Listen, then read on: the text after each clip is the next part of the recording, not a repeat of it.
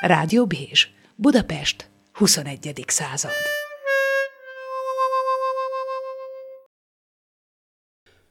Felnőtt téma, második órában is hangok és képek. Felnőtt kérdés, hangképek és képhangok? Beszélgető társam, de ez ma több, mint beszélgetés, hiszen most itt egyrészt megy egy élő videó közvetítés ugye a Rádió Bézs nyilvános csoportjánál. Szóval Bordás Anettel, Német Gabriel vagy Szabó Lajossal vagyok itt a stúdióban, a Rádió Bézsben, én Vályi Gábor vagyok. Hát az első órában filozofáltunk, elméletet gyártottunk, és jó alaposan felcsigáztuk a hallgatókat.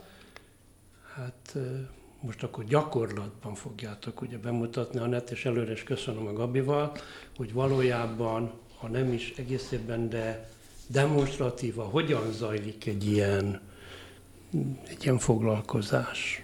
Vezest föl is, akkor kezdjetek el, köszönöm. Rendben van, akkor mi most egy rövid bemutatót fogunk nektek tartani, és én szeretnék mindenkit megkérni arra, hogy amíg ezt hallgatjátok, addig egy kicsit lazuljatok el, dőljetek hátra a fotelban, esetleg feküdjetek le, és picit próbálják, csukjátok be a szemeteket, és egy picit próbáljátok meg, meg ezt az egészet átélni. Nyilván ez itt másabb élmény lesz, mint élőben, mint ahogy mondjuk felvételről hallgatni is teljesen más egy zenét, mint mondjuk egy koncerten részt venni, de azért azt gondolom, hogy át fogjuk tudni adni a lényeget.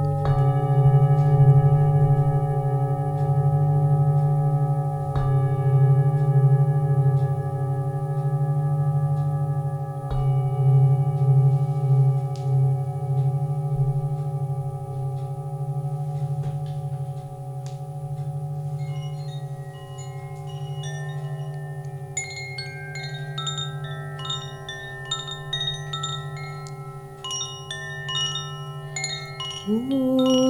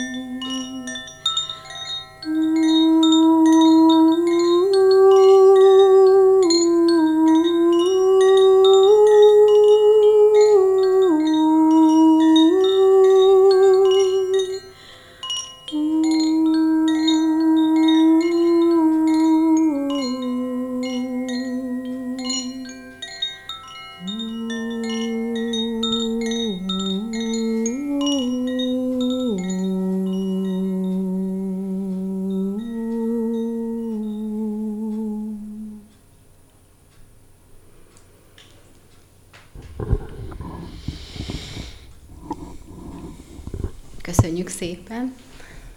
Hát én köszönöm. Hát veszünk nagy levegőt. Visszahangolódunk a beszélgetésbe. Mindenki térjen egy picit magához. Igen. Ilyenkor azt szoktam mondani, hogy szépen lassan térjen. Érkezzünk mindenki. vissza. Igen, igen, érkezzünk nem, vissza. Nem kell A sietni. realitásba, igen.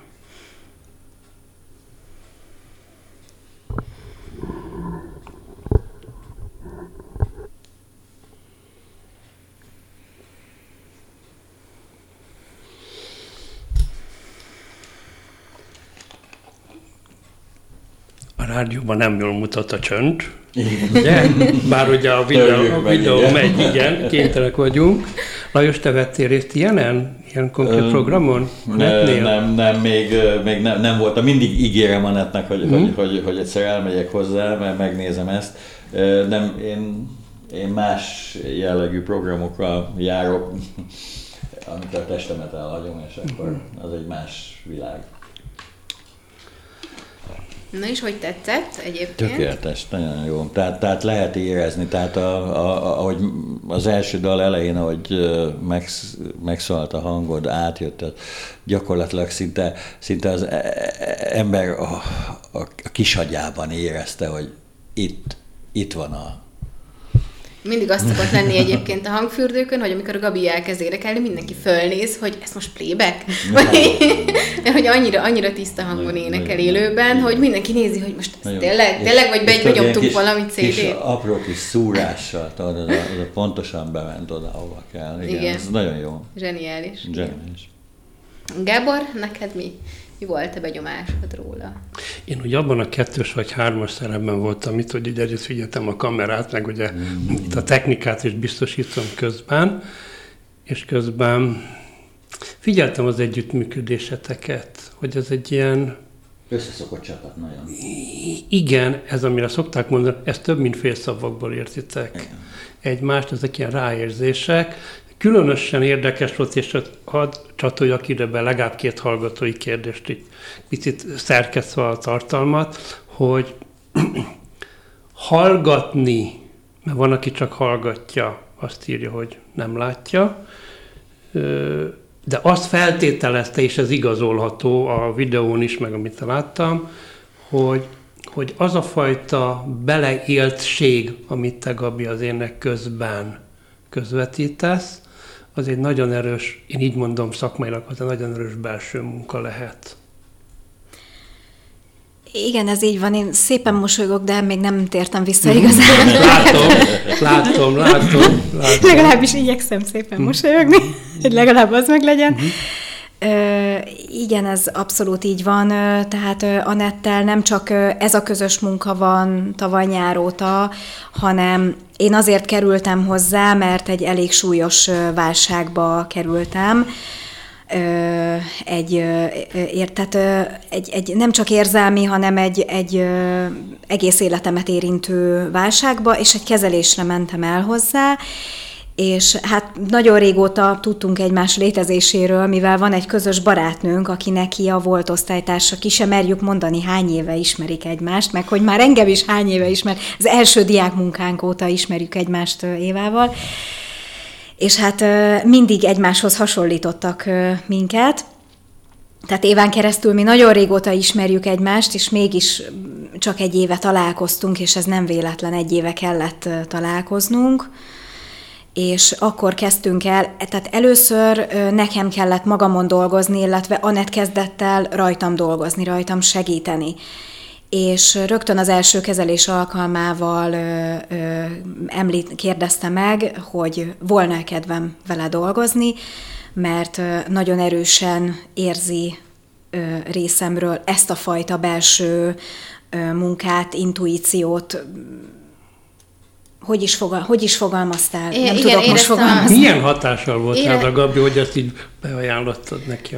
Az a helyzet, hogy annyira éreztem azt, hogy nekünk dolgunk van egymással. Tehát nem tudom ezt egyébként jobban megfogalmazni, hogy itt van ez a lány, nekünk egy, egymásra dolgunk van, és én tudtam azt, hogy, hogy ő énekesnőként dolgozik, és gondoltam egy merészet, és teljesen laikusként a Gabinak feltettem a kérdést, hogy van-e kedve mesztelenül énekelni, ugye? Mm-hmm. mint énekművésznek, és ezt szerintem mindentől kezdve mondja elő, hogy ez hogyan reagált erre, mert azért ez nem egy hétköznapi dolog szerintem. Hát én úgy reagáltam, hogy Jézus Mária. hogy mi? Mit szeretnél? Itt a vallások keveredjenek rögve. Igen. Igen, aztán elmagyarázta, hogy konkrétan milyenek ezek a meditációk, és miről van szó. Itt már nem voltam annyira megrémülve, hál' Istennek.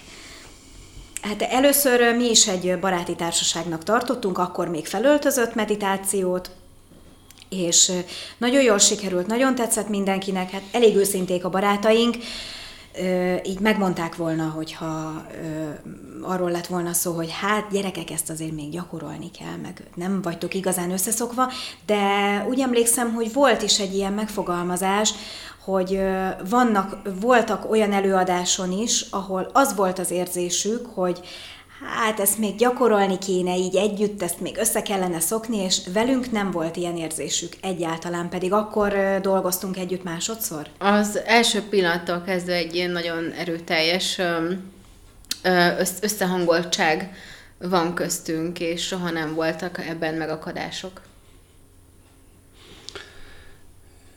Azon gondolkodtam, miközben most hallgattalak benneteket, meg a, meg a bemutatót, a demonstrációt is hallgattam, hogy ez a fajta egy húron pendülésetek, a szabad ezt mondani, az, ez hogyan tud áttevődni, vagy hogy ti a hatását látjátok ki a kezelések mentén? Szerintem külön-külön. Tehát, hogy én azt gondolom, hogy azt a típusú, hát hogy mondjam, hivatást, amit mi választottunk magunknak, azt, azt nem, lehet, nem lehet úgy csinálni, hogy az ember nem teszi bele magát, az egész szívét, lelkét, és ugye ezáltal mi is, mi is gyógyulunk. De nyilvánvaló az is, hogy ha valaki esetleg nagyon problémás eset, akkor az mi, ránk is hatással van. Tehát, hogy igazából mi rengetegszer élünk, meg tapasztalunk meg olyat, hogy valakivel mondjuk nagyon nehéz dolgunk van, mert nagyon traumatizált, és mondjuk tegyük fel egy, egy szexuálisan bántalmazott, abuzu, abuzált nővel dolgozunk, aki, aki iszonyatosan sok blokkal rendelkezik, és akkor őt kezeljük. És én úgy érzem, hogy ugye nyilván itt most vissza kell utalnom arra, hogy az évek és a rutin, én már nagyon kifejlesztettem azt, hogy hogyan tudok távol maradni attól, hogy még nem menjek ebbe bele, muszáj vagyok távol tartani magam tőle érzelmileg, hiszen ha belemennék ebbe érzelmileg, akkor nem tudnék rajta segíteni. Tehát nekem a kívülálló felet kell képviselnem. A Gabinak ez még talán nehéz. Tehát a Gabinak még ez egy, ez egy tanulási folyamat, nem tudom, hogy hogy áll vele most. Én úgy érzem egyébként, hogy minden egyes kezelés alkalmával sikerül egy kicsit felülemelkedni. Hát nyilván én nagyon-nagyon érzékeny vagyok, ez áldás és átok egyben, és nagyon nagy hatással van rám mások tragédiája is. Tehát, hogyha eljön valaki, főleg, hogyha egyéni kezelésre, mert ugye, hogyha oda jönnek tizen, akkor nem is nagyon van esély, alkalom elmesélni ilyen közelebbi családi történeteket, de például ugye van egy nagyon hűséges paciensünk, ő rendszeresen jár vissza, és, és mindig mondja a legújabb fejleményeket, és, és lehet érezni fizikailag is rajta, hogy amikor be van feszülve, és hol van befeszülve, és látom rajta lelkileg is, illetve meséli is, hogy, hogy mik történnek. Ez, ezektől nagyon-nagyon nehéz távol maradni. Megjegyezném, hogy az egészségügyben is nehéz távol maradni, de itt talán még egy kicsit nehezebb. És ezért is jó, amikor, amikor fizikailag és lelkileg is érzem, hogy segítünk.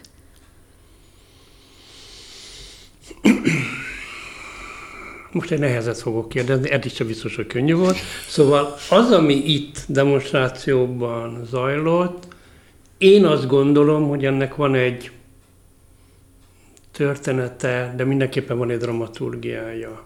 De hogy ez bennetek, ez hogyan zajlik, hát egy kicsit még hadd bogarásszam, hadd még ezen. Igen, ugye az van, hogy amikor össze, össze tudom hasonlítani, amikor egyedül dolgoztam, akkor rá kellett hangolódnom az emberre, aki éppen ott feküdt velem szembe, vagy az emberekre, akik ott feküdtek igazából. Na most ugye itt bejön egy plusz aspektus, hogy egymásra is rá kell hangolódnunk. Ez azért könnyű, mert hogy mint ugye már említettük, az elejétől fogva elképesztően, elképesztően egy hullámhosszan vagyunk. Hagy hozzám, ez pont most hétvégén történt, hogy egy ilyen mélytisztító kezelést végeztünk valakinek, és az olyan volt, hogy masszíroztam is, de hangtálakat is használtam a testen. És egyetlen egy szóval sem mondtam a Gabinak, hogy mikor és melyik hangtálat szeretném használni majd a testén az embernek, de amikor eljött az a rész, hogy kellett a hangtál, akkor Gabi felállt, és odahozta azt a hang, e- ennyi hangtár közül, megfogta azt, és pont akkor odahozta, amikor nekem arra szükségem volt. Tehát ettől még nekem is leesett az állam. Tehát én eddig is tudtam, hogy mi egy ilyen nagyon erős egymásra hangoltságban vagyunk, de ez megerősített benne. Tehát, hogy én azt gondolom, hogy ahelyett, hogy mondjuk egy ilyen plusz feladat lenne az, hogy még egymásra is elhangolódjunk, ez inkább egy segítség. Számomra. Tehát én sokkal jobban, tehát gyakorlatilag én, amióta a Gabival elkezdtem együtt dolgozni, én egyedül már nem is tartottam hangfürdőt, mert annyival jobb ez, hogy már nem, nem is vágyom rá. Tehát a- annyira megtaláltuk egymást. Jó is, hogy elmondtad ezt a vasárnapi esetet, mert egyébként pont ezt akartam mondani, hogy, hogy példának felhozni, hogy igazából fogalmam sincs, hogy mi alapján érzek rá, hogy melyik hangtál, mikor, hogyan, de egyszerűen volt egy, jött egy megérzés, nekem most ezt meg kell fogni, oda kell vinni, és ezzel, ez, mert ezzel valami szándék van. De így tudom megfogalmazni. És valóban. És akkor itt jön a tantra misztikuma.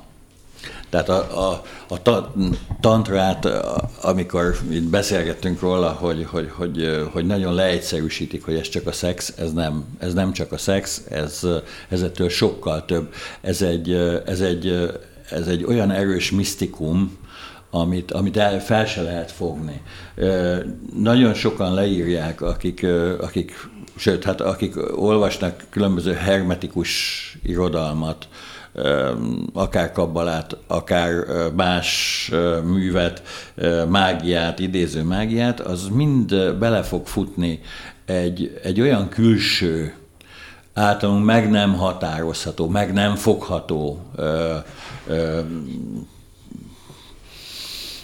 dologba, ami, ami kifejezetten erre utal. Tehát, tehát amikor, amikor két ember össze tud úgy hangolódni, az egy, az egy külső erő. És, és ez a külső erő gyakorlatilag a, a tantra írja le, legelőször, hogy, hogy, hogy különböző erő, erőszállak kötnek minket össze, és ezek az erőszállak ugyanúgy tudnak ártani, mint ahogy gyógyítani. És ugyanúgy tudják egyik a másikat segíteni, mint ahogy hátráltatni. Itt, itt már csak azokat a húrokat kell megtalálni, hogy, hogy ki melyikre hangolódik rá.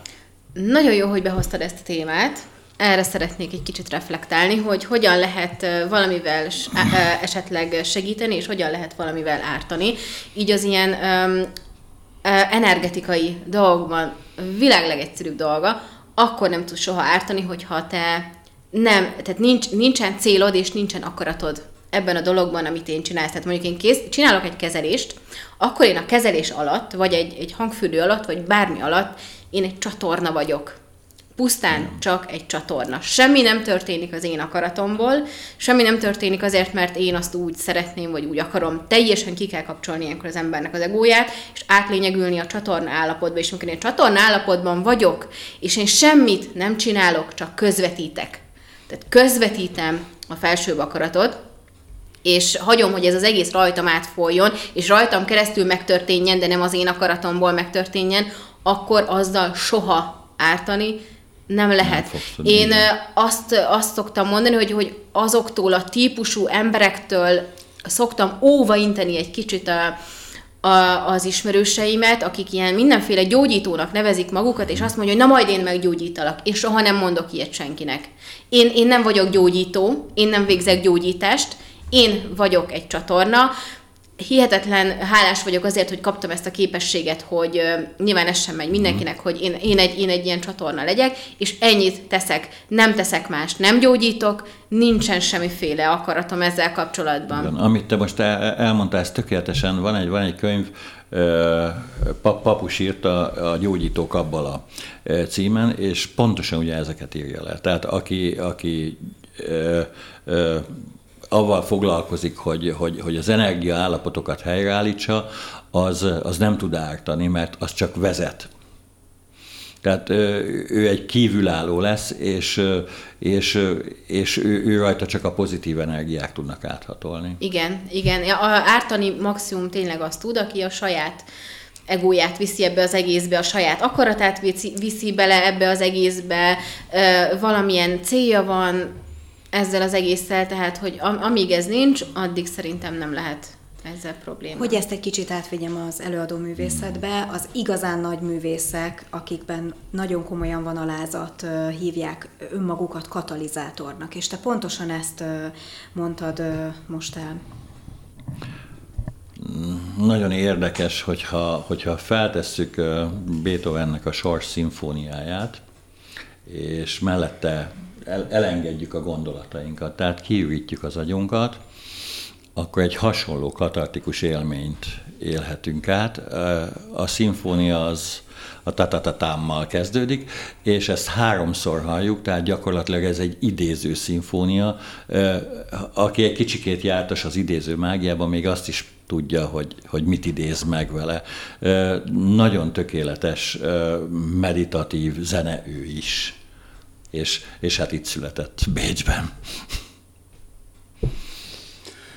Azt gondolom, hogy az ilyen kezeléseknek van katartikus hatása, testileg, lelkileg, gondolatilag is, de azt gondolom, hogy az akkor lehet igazán hatásos, mint minden terápia, ha ez beépül egy folyamatba. Tehát, hogy egy-egy alkalom, az szerintem az olyan, mint mikor egyszer elmegy az ember egy hétvégi valamire, akkor úgy meg belekóstol, de attól az még nem biztos, hogy az komoly hatása van. Attól még van egy egyszeri katartikus hatás, mint egy műalkotásnak a végén, ha az jó, de, a, de hát ugye a műalkotás katartikus hatása és a terápia hatás között ez a különbség szerintem, hogy a terápia az egy folyamat vezérelt. Igen, pontosan ez a tapasztalatom, hogy a legtöbb ö, legtöbb vendégünk visszajáró. Uh-huh. És az, hogy ki milyen gyakran szokott visszajönni, az viszont teljesen változó, és hogyha egyébként megkérdezi tőlem valaki azt, hogy mikor jöjjek legközelebb, én mindig azt szoktam mondani, hogy figyeld a tested. Tehát, hogy most már ezt megtapasztaltad, biztos vagyok benne, hogy lesz, az, e- lesz egy reggel, amikor úgy fogsz felébredni, hogy na most, most van rá szükségem. Most fogok majd vitatkozni veled, de mondd tovább. Jó, én, én, ezzel, én, igen, én ezzel, én ezzel alapvetően úgy vagyok, hogy nem, nem szoktam, meg nem szeretem valakinek meghatározni azt, hogy neked mondjuk három hetente kell jönnöd, neked havonta. Az is teljesen változó, hogy kinek mennyire gyakori időközönként van rá szüksége. Én az a helyzet, hogy mondhatnám, de én egy kicsit így szeretném az embereket a tudatosság felé terelgetni, és a tudatosság felé terelgetésnek nekem az egy ilyen fontos aspektus, hogy így figyeljük a testünket, és figyeljük azt, hogy ő mit kér, és fogja kérni. Igen, csak én azt gondolom, hogy a tudatosság tudatosítása az egy nem rövid, az egy folyamat mi itt is a műsorban ugye sokszor beszélgetünk arról, és én a dolgozomban elég régóta tapasztalom, hogy hát vannak ezek a e, mindenféle okos tanácsok, amikor azt mondják, hogy hát, hát akkor most menj haza, és akkor beszéld meg, beszéljetek uh-huh. meg. És akkor a hallgatóknak már a könyökükön jön ki, már ezerszer elmondtam, hát ez attól hatástalan, mert azért jön hozzám, vagy az a baj, hogy eddig három hete vagy harminc éve nem tudták megbeszélni a dolgaikat, hanem csak mennek a párhuzamos monológok, vagy az egyéb konfliktusok. És én ezért gondolom, hogy az igényt fel kell, az, az, az butaság azt mondani, hogy majd legyen igényed, vagyis azt mondani, hogy figyeld magadat tudatosan, mert azt szerintem ugyanúgy meg kell tanulni. Tehát az kevés azt mondani, hogy figyeld meg magadat, mert nem tudja, hogy mit figyeljen, és az milyen hatással van rá. Szerintem először ez nem tudatos. Tehát az elején ez a folyamat, ez nem feltétlenül tudatos. Az, hogy jelez a testem, hogy valami kéne, valami az már valami tudatosság, hiányzik. hogyha elmegy egy ilyenre. Ö, igen, valóban, viszont a, a, ennek a folyamatnak az elején nem feltétlenül tudatos még ez a megfigyelés. Tehát ö, hagyni egy, egy-két alkalommal hagyni kell áramolni. Én, én, a, én egyetértek Anettel, hogy hagyni kell áramolni, hagyni kell, hogy a test jelezzen, hogy neki mikor van Így szüksége, van. és az előbb-utóbb, ezek a megfigyelések, ezek előbb-utóbb tudatosak lesznek. És Szá- ez a folyamat előbb-utóbb egyre tudatosabb és tudatosabb lesz. Igen, gyakorlatilag ez teljesen más, tehát ez egy a misztikumnak egy bizonyos szegmense. Ennek a hatása más jellegű, mint egy, mint egy terápiás kezelés, ahol, ahol bizony gyere vissza jövő héten, meg jövő héten, meg jövő héten, és utána majd három hét múlva, mert ennek a, a hatása máshol ivódik bele.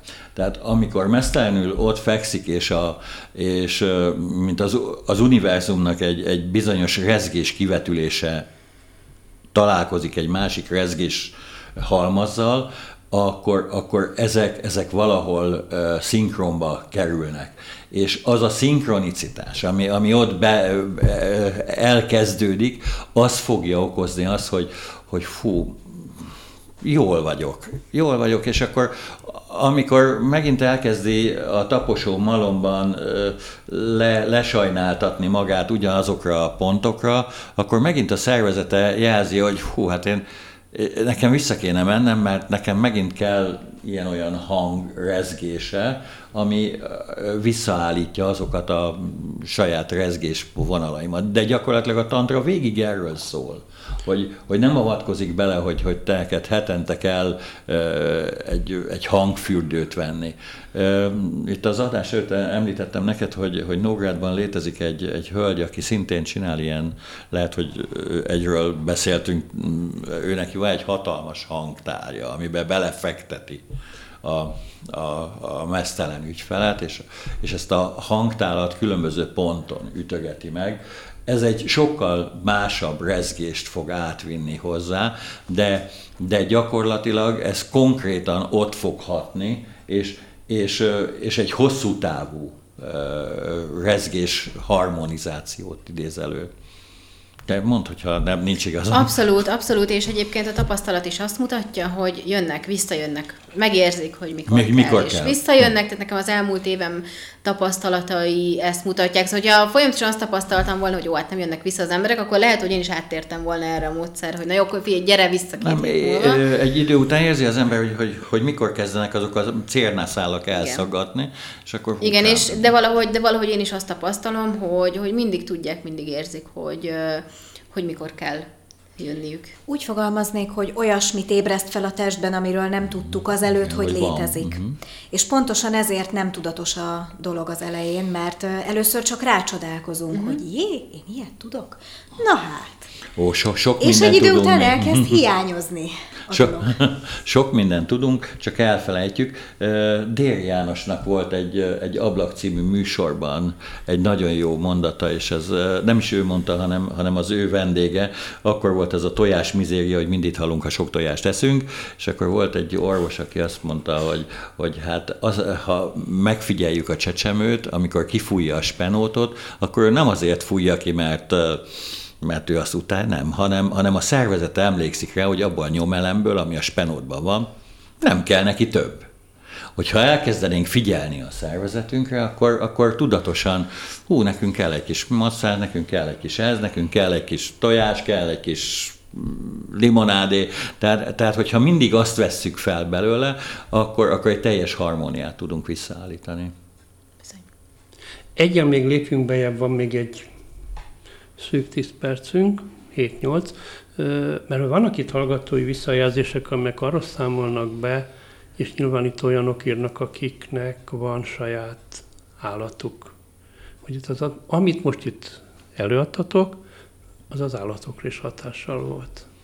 Bizony. Egyébként erről pont most hétvégi tapasztalatot tudok mondani, megint csak, mert hogy Nálam volt a barátnőm kutyusa, mert én vigyáztam rá, amíg ugye elutaztak nyaralni, és ott volt velünk a, a szalomban, amíg kezeltünk, és hát iszonyatosan elmeditált a kutya is. Te, teljesen, tehát hogy így végig feküdt a világ Elnyúlt, legnagyobb ja, nyugalmával. Igen, igen egyébként igen. is lehet, lehet állatokat is igen. kezelni, lehet állatokat is hangtálazni.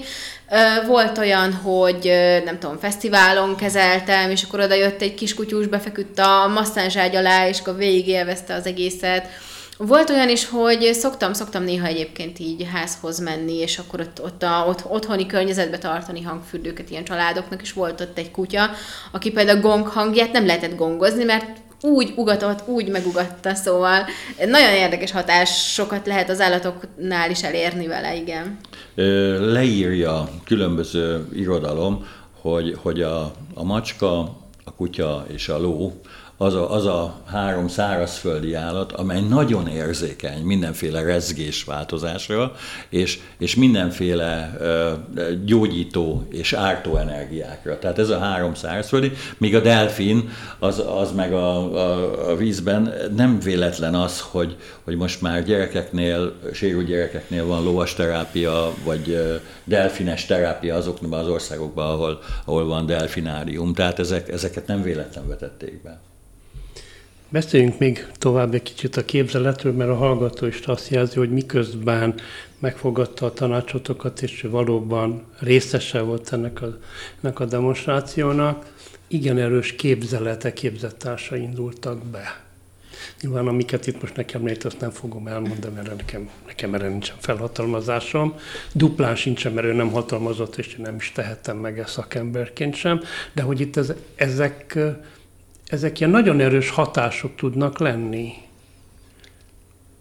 Igen, ezért van az, hogy nagyon erős hatások tudnak lenni, úgyhogy ezért van az, hogy hogy ezt a, a képzésen külön oktatják, hogy hogyan lehet ezeket a típusú erős hatásokat nekünk ezt kezelni, hogyan tudjuk átsegíteni esetleg például a, a vendéget azon, hogyha valami, nem tudom, nagyon erős sírógörcse van, stb. Uh-huh. Tehát, hogy ezek nagyon-nagyon fontosak, de én azon kívül is egyébként évek óta képezem magamat ezzel kapcsolatban, hogy ne csak a saját kis módszereimmel tudjak segíteni, hanem ha úgy van, akkor tudjak beszélgetni, tudjak jó kérdéseket feltenni, tudjam őt átsegíteni másfajta módszereken is, módszerekkel is, azokon a dolgokon, amiken ő keresztül megy. Mindenkinek elmondom, aki nálunk járt, hogy nyugodtan írjanak, hívjanak, keressenek. Nyilván ezeknek lehet utóhatása is, tehát itt mindig, mindig azt is el szoktam mondani, hogy itt most nem, nincs, nem egy olyan dolog volt, aminek most vége van, itt most mi egy folyamatot beindítottunk, ennek utóhatásai lesznek az elkövetkezendő napokban, akár hetekben.